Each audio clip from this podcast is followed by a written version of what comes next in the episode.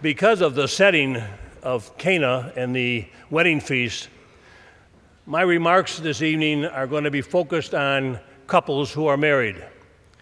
But I suggest that the values that I might suggest would be valuable in any interpersonal relationship that you might have as a family member, as a worker, and with friends.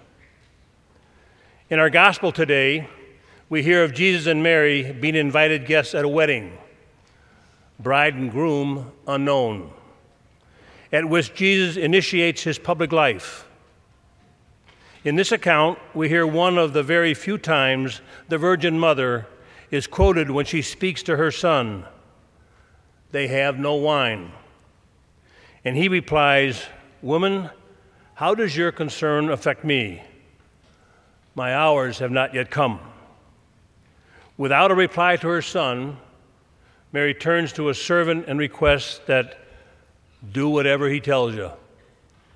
Jesus proceeds to change the water in six stone jars, 30 gallons each, into a wine that is better than what was originally served.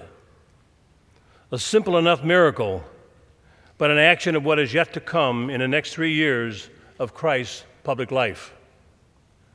Might there be a message for us in the fact that Jesus chose a wedding feast to perform his first public miracle? By providing quality wine as the unknown couple begins their chosen vocation as husband and wife. By his attendance and performance of a miracle, Jesus places his stamp of approval on the marriage covenant and his miracle. He shows from whence the blessings and graces in marriage might spring. The love and joy inherent in a wedding ceremony are also characteristic of the ministry of Christ, who came into this world because of his love and brought joy to all who believe. Jesus may also have chosen the family situation to perform this miracle because it is something everyone in every culture can relate to.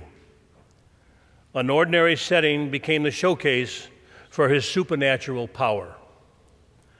Perhaps that is another lesson that he wants us to learn from.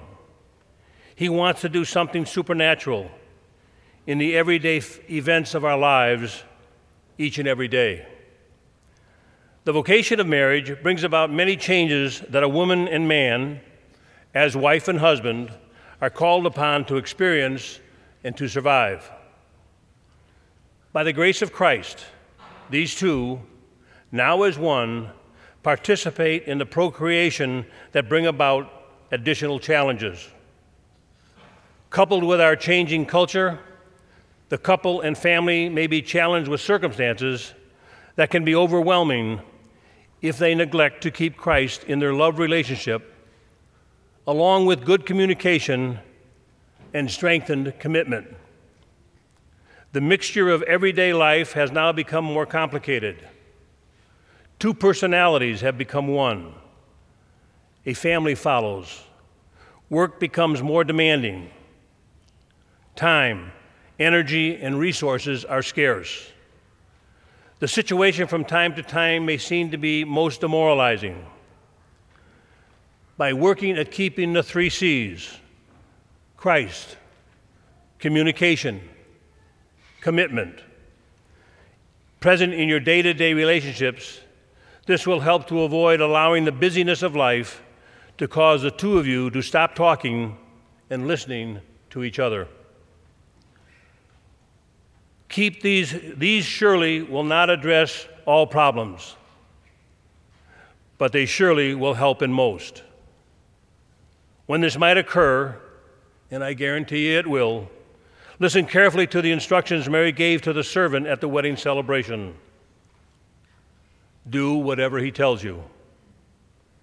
Remember, Christ wants to do something supernatural in the everyday events of our lives. God bless.